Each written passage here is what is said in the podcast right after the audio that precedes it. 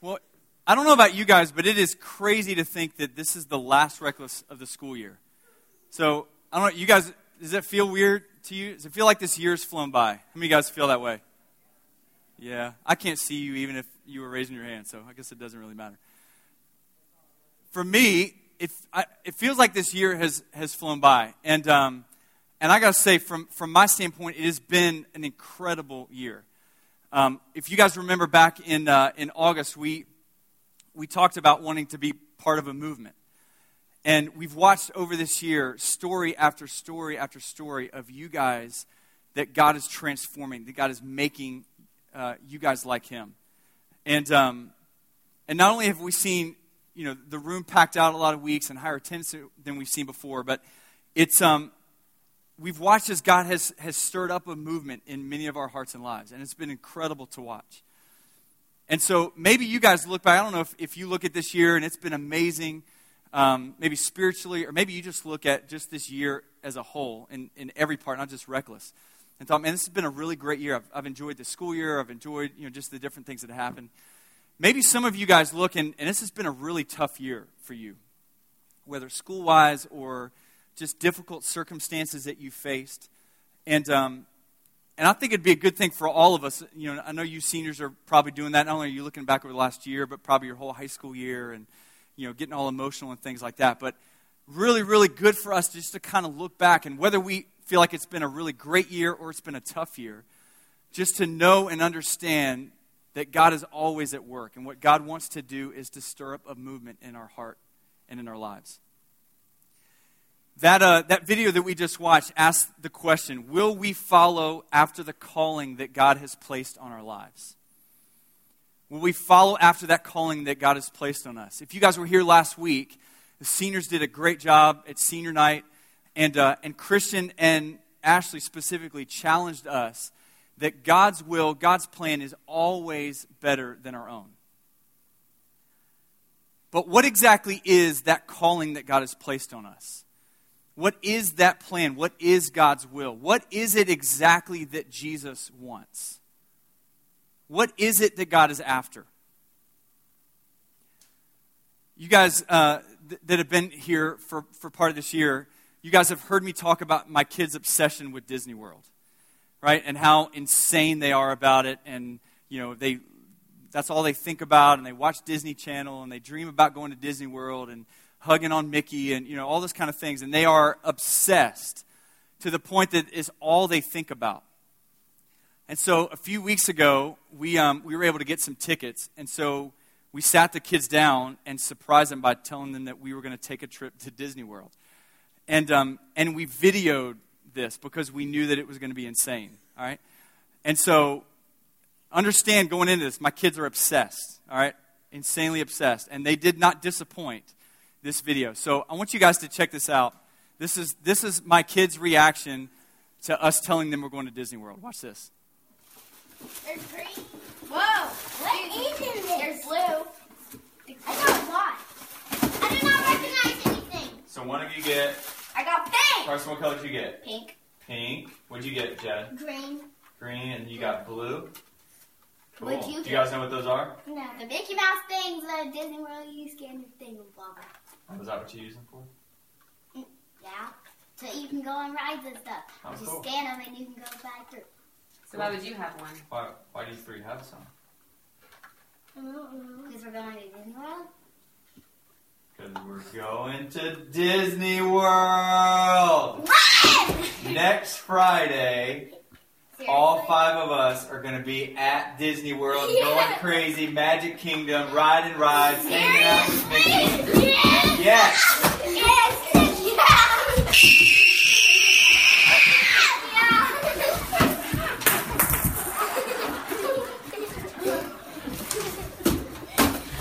Oh, you're okay, baby. You're okay, baby. Are serious? We're serious. No, you're not. I promise. Just crying. Oh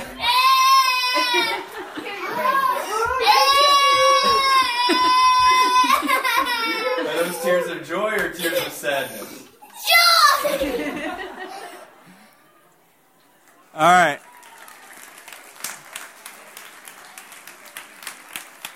I told you, I told you they're obsessed. So they did not disappoint. And um, I got screaming kids and crying kids and all that kind of stuff. So, so we went, all right?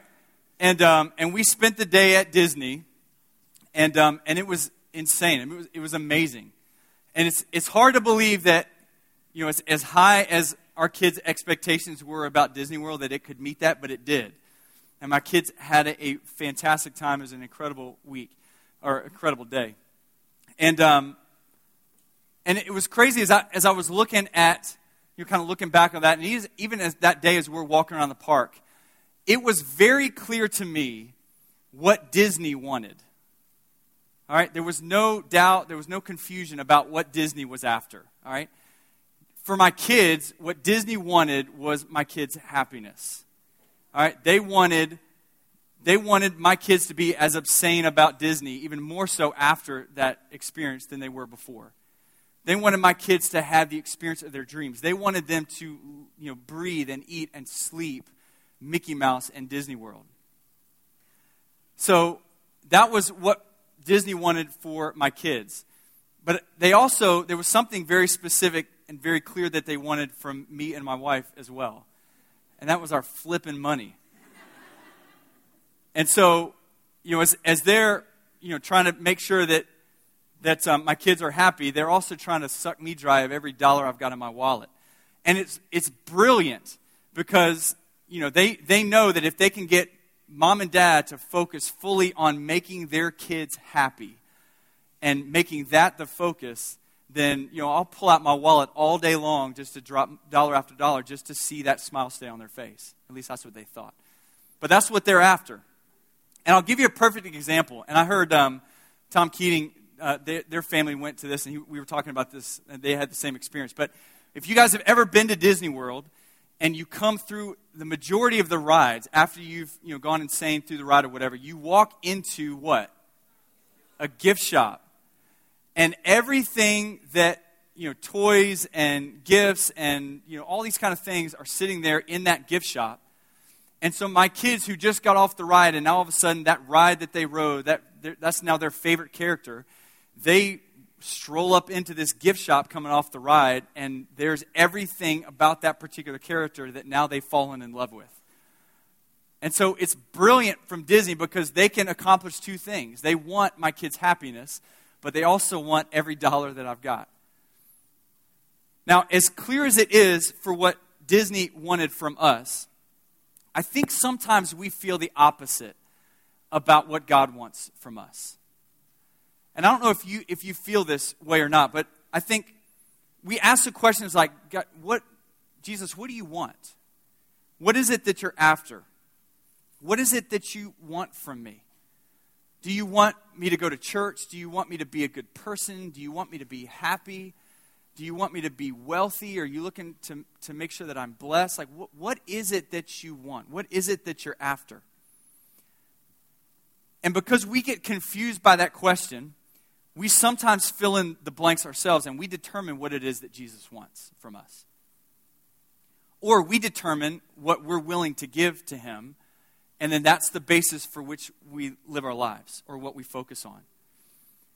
And the danger in that is that sometimes we feel good about what we're doing when that may not be what Jesus is actually asking of us. Now, to answer that question, what, what does Jesus want? We're going to look at Luke chapter 9. If you have your Bibles, you can, you can open up to Luke chapter 9. And this is a, a pretty famous passage here. Many of you guys may be familiar with this, but Jesus is at that moment attracting a crowd. There's a lot of people that are impressed with him, and they're following him, and they're seeing these miracles, and they're seeing these things that, that Jesus is doing. And, and they're drawn to this, and they're, they're following after him, and they're trying to determine what it is that Jesus wants. And so Jesus doesn't beat around the bush. He, doesn't, he makes it very clear to them what it is that he's looking for. And here's what he says in verse 23. Then Jesus said to the crowd, If any of you wants to be my follower, you must turn from your selfish ways, take up your cross daily, and follow me. If you try to hang on to your life, you will lose it. But if you give up your life for my sake, you will save it. And what do you benefit if you gain the whole world, but are yourself lost or destroyed? Now, there's so many different things that Jesus says in these couple verses, but he starts off by saying, If you want to be my follower. Now, again, there are people that are following him. They're attracted to Jesus. They're, they're, they're interested. They, they have a desire to figure out what it is that Jesus wants. And what Jesus is saying is that a desire to follow him is the beginning, but that's not all that there is. That's not enough. Just because we have the desire to follow Jesus isn't all that Jesus is asking. What he says here is that the desire to be his follower is going to lead to action.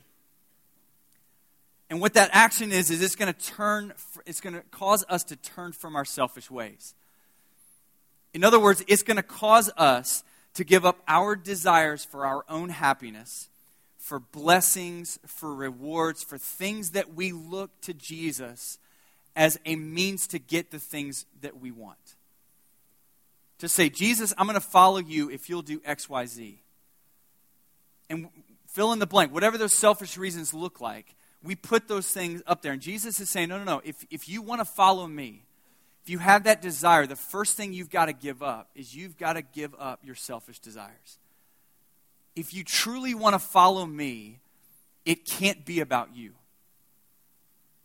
Not to say that you're not going to experience happiness or experience blessings or things like that, but that can't be the primary focus. That can't be the reason why you're following me. You've got to give that up. And then we've got to take up our cross daily and follow him. Now, to take up your cross daily means that we have to be willing to do anything that Jesus asks and go anywhere that Jesus wants. Now, you think about the people that were hearing that, all right? The cross in that culture, that was where, that, that was a means of death, all right? And, and people probably sat around going, Jesus, what are you talking about? The, the cross is a symbol of a criminal. All right, there are criminals that are sent to a cross. They're the ones that are punished for their crimes. Are you telling us that you want us to be criminals? Are you telling us that you want us to, to break the law? Like, Jesus, what are, you, what are you saying here? And what Jesus was foreshadowing was his own obedience to what the Father wanted, to a life of surrender. For Jesus to take up his cross and give up his life and what He wants us to do is to be willing to do anything and everything that He asks of us, even if it means going to a cross. So, when you answer that question, what is it that Jesus wants? Jesus wants from us one thing everything. What Jesus wants from you and me, if we're going to follow Him, is He wants it all. He wants every single part of our life, every desire, every plan, every ounce of who we are. Not the leftovers, not bits and pieces, not the things that we're willing to give up. Jesus is saying, look, if you want to follow me, it's going to cost you everything. And how difficult is this? Maybe you're walking in the room the first time, you have no idea what it looks like to, to know Jesus or what church is about or whatever, and you're hearing this for the first time even if you're not hearing this for the first time, this is an incredibly difficult thing to understand or to, to agree to. The people that heard Jesus say it must have thought he was crazy. So we hear this now and we think, wait a minute. You want me to give up my desires and my plans. Look, I'm a, I'm a senior in the room. I'm getting ready to graduate high school. I've got all these plans. I've got all these things that I want to accomplish with my life. And it's a really great plan. Like, my, my parents are on board with that. I've gotten into the college that I want to get into. Like, this is a really great plan. And what you're telling me is that if I want to follow Jesus, I've got to be willing to give up that plan, that great plan that I've got. I've got to be willing to give up everything. That Jesus really wants everything from me. But as difficult as a message as it is to understand or even to agree to, it's also very clear. It may be hard to stomach, but it's not hard to understand. There is no gray area with what Jesus is asking of us. See, understand, Jesus never called anyone to a life less than full surrender. Ever. You look at all the instances, all the conversations, all the people that say, Hey, Jesus, I'll follow you, but. And he said, you know, whatever excuse, whatever reason, like Jesus never left it gray, he never left it unclear. He said, You've got to be willing to give it all away.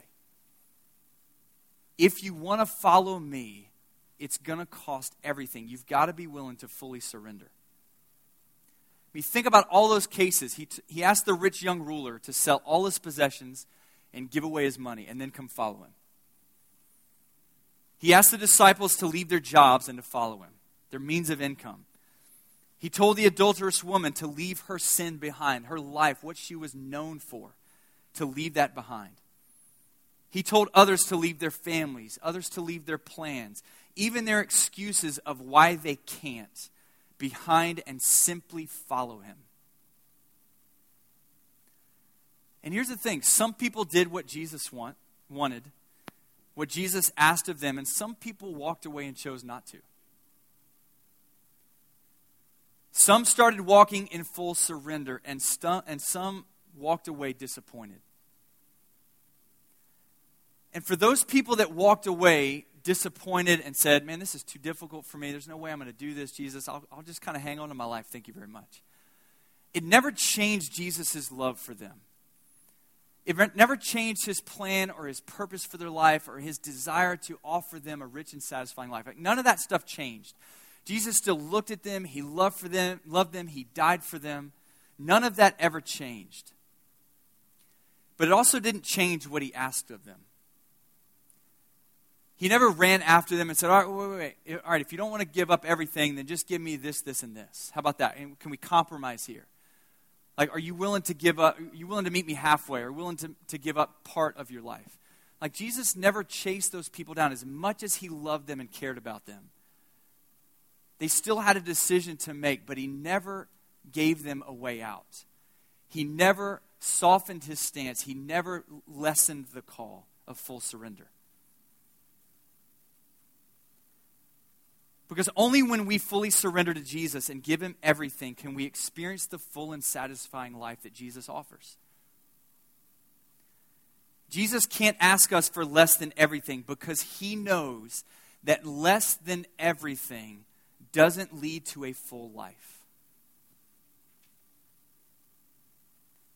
And if anything, Jesus would be selling us short if He allowed us to follow Him half heartedly if he allowed us, allowed us just to kind of go through the motions or just to play it safe or just do the, the give him the parts of our lives that were easy. Like Jesus would actually be, be doing us a disservice because it wouldn't lead to a rich and satisfying life. And he knew that only when we're willing to fully surrender our lives to him do we really experience that full life that he, that he offers. In John 10:10, 10, 10, Jesus says this. He says, "A thief comes to steal and kill and destroy. But I came to give life, life in all of its fullness. Now, when you and I think, we read that passage and we, we hear the word thief, and we think of a thief as someone, a bad person who's come to steal the, the, the parts of our lives, right? We, we, we watch out for that person like we know what they look like, we know what their intentions are, and so we, stay, we steer clear of them. We watch out for them. But do we often think of a thief as anything that keeps us from a full life in Jesus? Could it be that Jesus is actually saying that our own plans and our own desires and even our own happiness actually steals, kills, and destroys.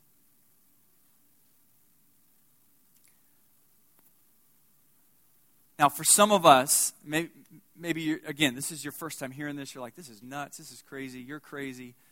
You walk out of the room tonight, you're like, this guy's an idiot. Maybe that's the case. Maybe some of you guys are, are trying to determine is it worth it? Is it really worth it?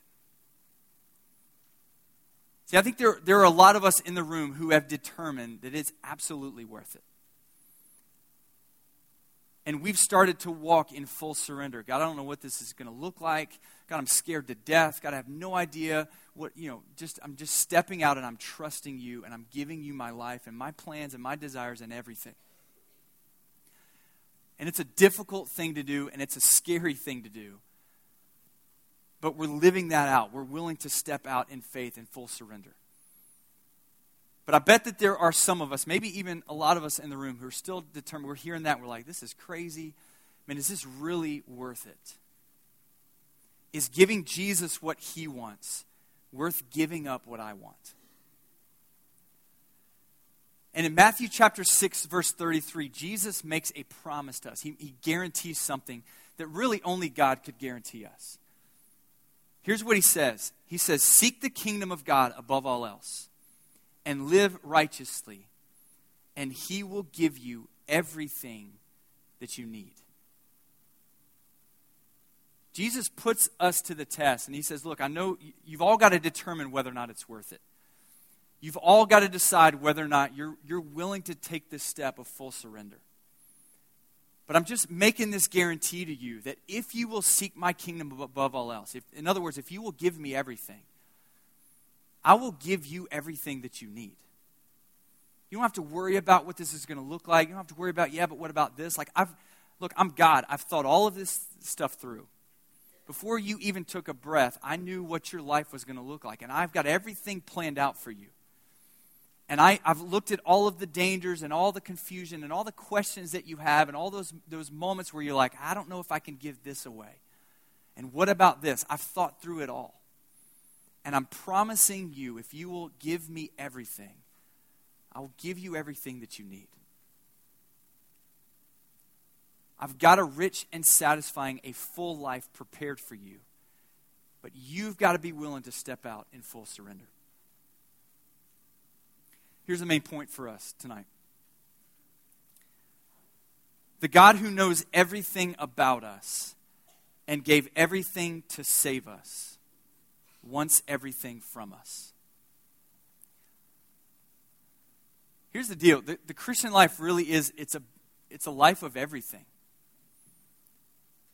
It's not a, a life of going through the motions or doing it in part or faking it or any of that kind of stuff. Like, that's not what the Christian life is about if we want to experience fullness that Jesus offers. Everything about the Christian life is everything. Jesus created us, knows us, knows everything about us, gave up everything for us. And what he wants from us is everything in return. Not so that we receive his love, not so that you know he's pleased with us or somehow he loves us if we do this. No, God, God's, God already loves us. God already demonstrated that love on the cross. So it's not about trying to earn something from God, it's a response to what God has done. God, you know everything about me. You've given everything away for me. God, I want to give everything to you in return.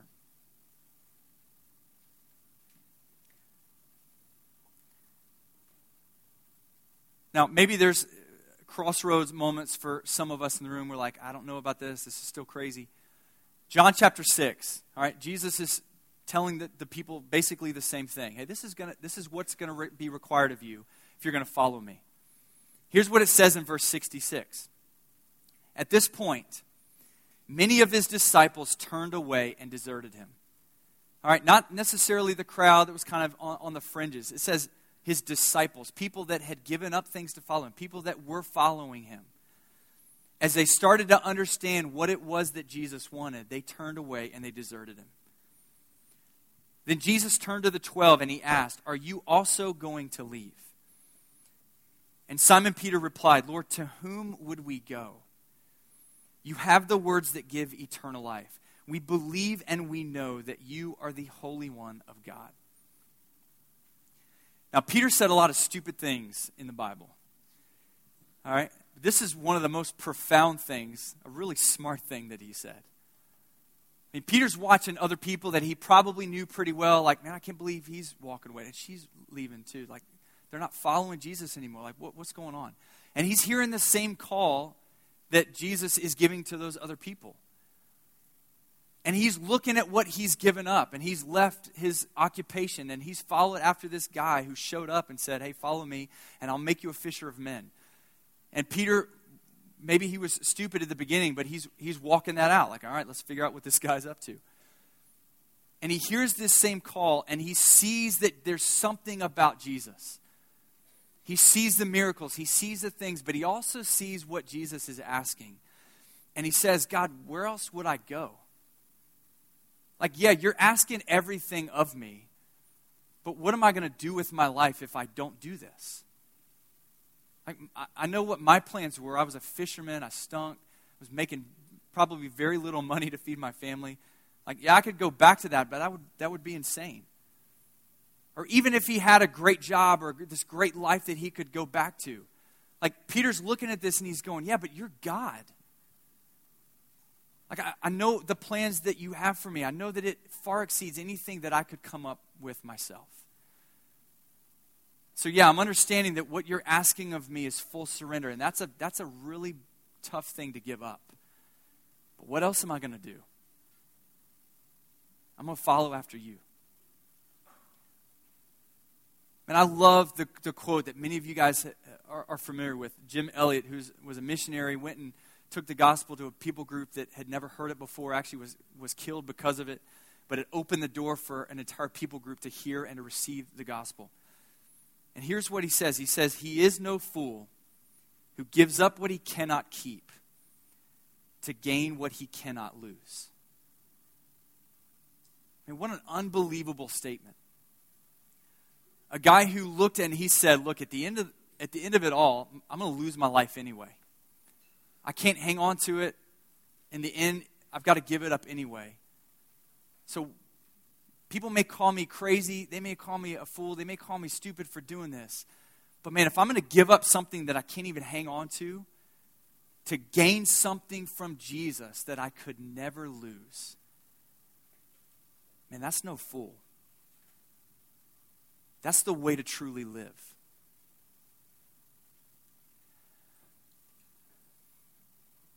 I don't know if I would say qualify this as a as a fear or concern or I don't I don't know what I would would uh, qualify this as, but I think one of the things that scares me the most or concerns me the most or whatever is that we would help raise up a generation of students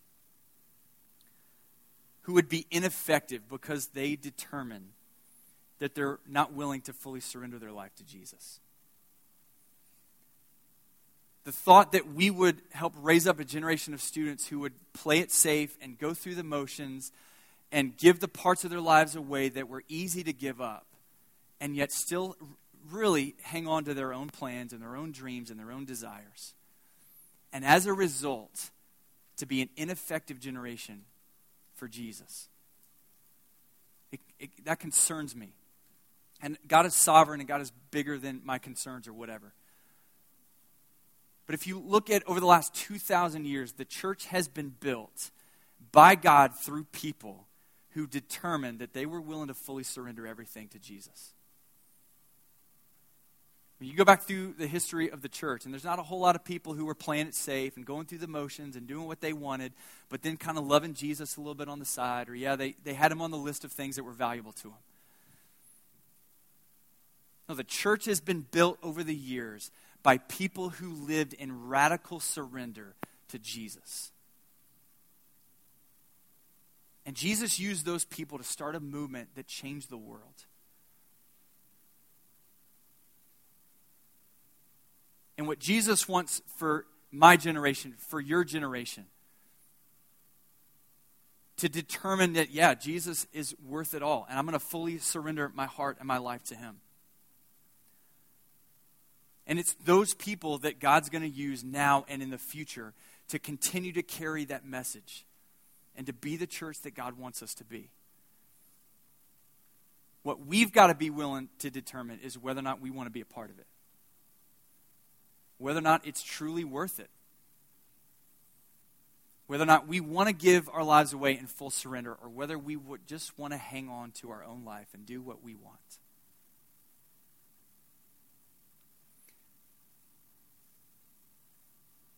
Go back to that Disney example. All right? I know you guys love Disney.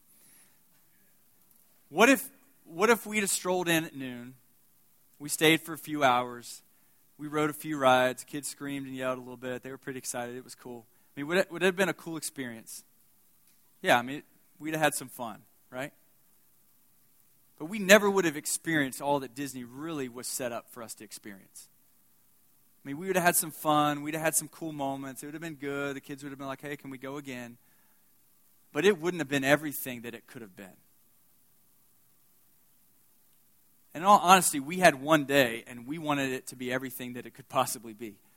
So what did we do? We got up in Jacksonville and at five in the morning and we drove a couple hours down to Orlando and so that we could be there when the you know gates opened and Mickey came rolling out on a on a train and waved hi to us and blew fireworks in the air and the doors open. All right, we wanted to be there, and we wanted to be there every single second that that park was open. So for 16 hours, we drug our kids through Disney World, and sometimes they drug us. And we shut that place down at midnight. And I've never seen my kids more exhausted than they were. We almost lost one or two of them to pure exhaustion.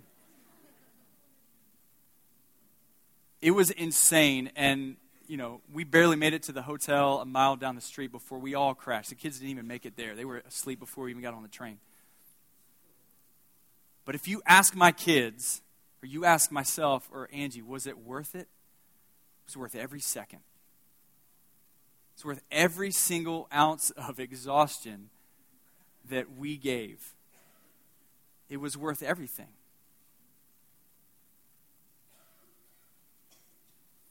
We're talking about a theme park.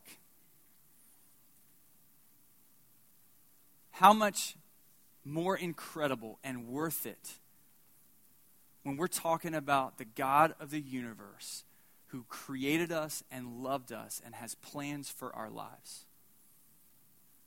If we determined that he was worth it and we gave up everything for him.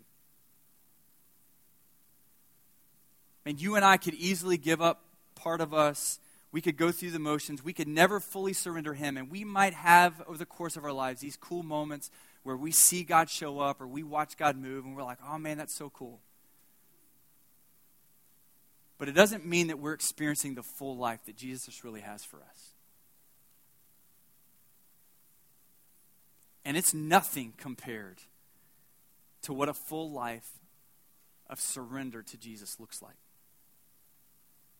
And is it difficult? Is it exhausting? Yeah.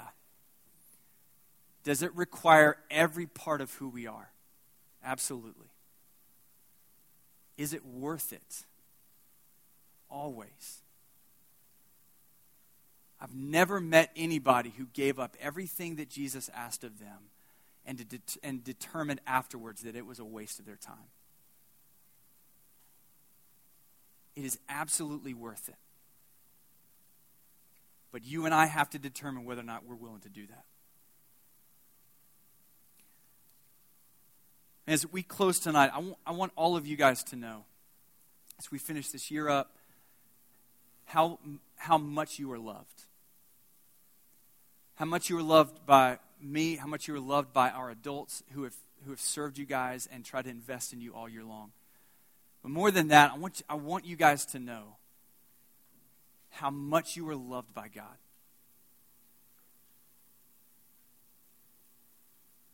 That Jesus loved you, that He created you, that He has amazing plans for your life that nothing compares to.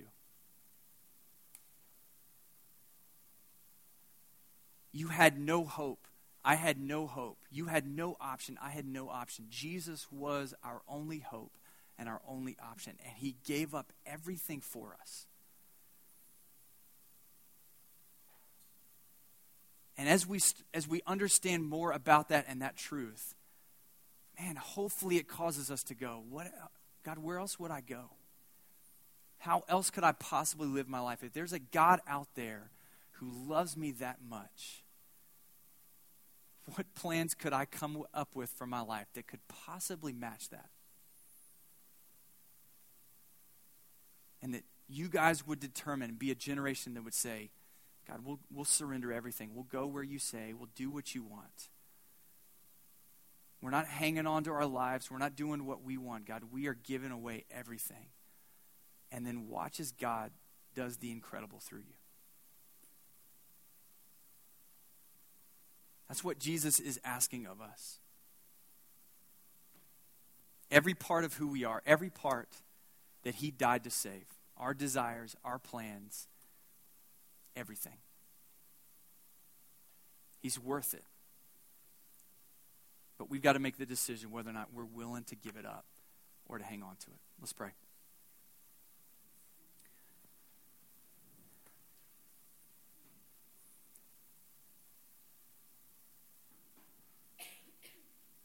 God, thank you that your love for us, your plans for us, your desire for us has nothing to do with the amount of sin in our life or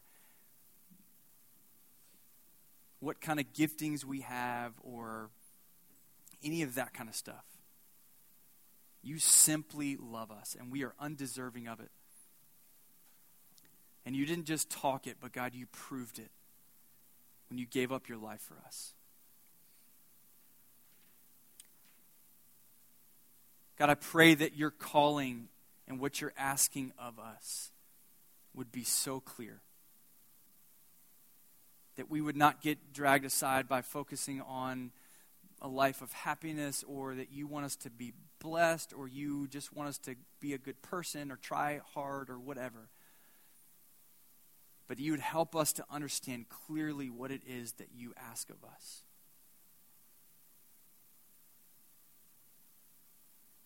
God, as difficult as that is to understand, God, I pray that we would be a room full of people who would determine that it is worth it all, that you are worth it all. That the one who knows everything about us, who gave away everything to save us, that we would be willing to give you every part of who we are. God, would you raise up a generation that you continue to build your church upon us who are willing to live in radical surrender to you. God, I pray for students in the room tonight who have never put their faith and trust in you, who have never received that forgiveness that you offer through the cross. God, I pray tonight that they would surrender their heart, that they would put their faith and trust in you and accept the forgiveness that you offer, and stop trying to please you on their own. God, we need you. God, think about that quote that says, The world is yet to see what you can do through one person who fully surrenders to you. God, we, we not only determine that you're worth it all, but be willing to live it out and allow you to determine our path, and you determine our plans, and you determine our future. God, we love you and we thank you in Jesus' name.